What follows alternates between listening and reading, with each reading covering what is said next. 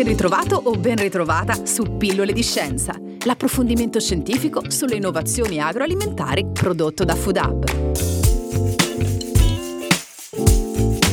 Come ogni settimana, anche oggi in questo nuovo episodio abbiamo riassunto l'articolo che abbiamo pubblicato sul nostro blog e un estratto scientifico sempre sullo stesso argomento.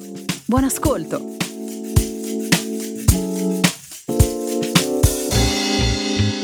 L'articolo di cui vi parliamo oggi si intitola Olive da mensa, produzione e benefici di un alimento naturalmente probiotico, redatto per noi da Fabio Salafia. Le olive da mensa fanno naturalmente parte di quella categoria di alimenti fermentati veicolo di microorganismi positivi, sia per l'aspetto sensoriale che per quello nutrizionale e salutistico. Devi sapere che sono in fase di brevettazione le olive da mensa ottenute tramite fermentazione con culture starter.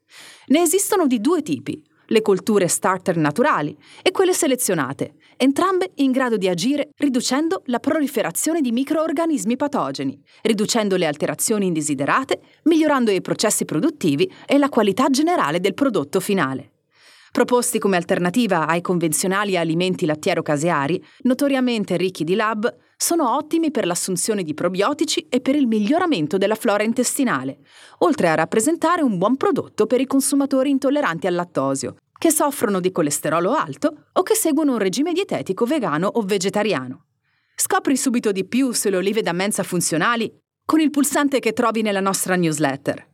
Approfondiamo l'argomento parlando di olive da tavola, di aspetti tecnologici e dei loro effetti benefici sulla salute, di Giorgio Perpetuini et al., pubblicato nel 2020. Le olive da tavola sono uno dei più antichi alimenti vegetali fermentati dell'area mediterranea. Oltre al loro impatto economico, le olive da tavola fermentate rappresentano anche un importante alimento salutare nella dieta mediterranea, a causa del loro alto contenuto di composti bioattivi e promotori della salute. Tuttavia, la fermentazione delle olive è ancora maggiormente di stampo artigianale e di conseguenza segue processi tradizionali, che possono portare a un prodotto finale non completamente prevedibile, con il rischio di alterazioni spontanee. Al giorno d'oggi le industrie alimentari si trovano a dover soddisfare la domanda di alimenti sani e sicuri dei consumatori.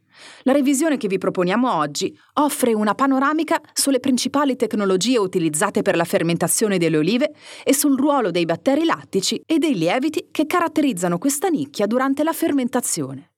Particolare attenzione è offerta alla selezione e all'uso di microorganismi come colture starter per fissare e migliorare la sicurezza delle olive da tavola.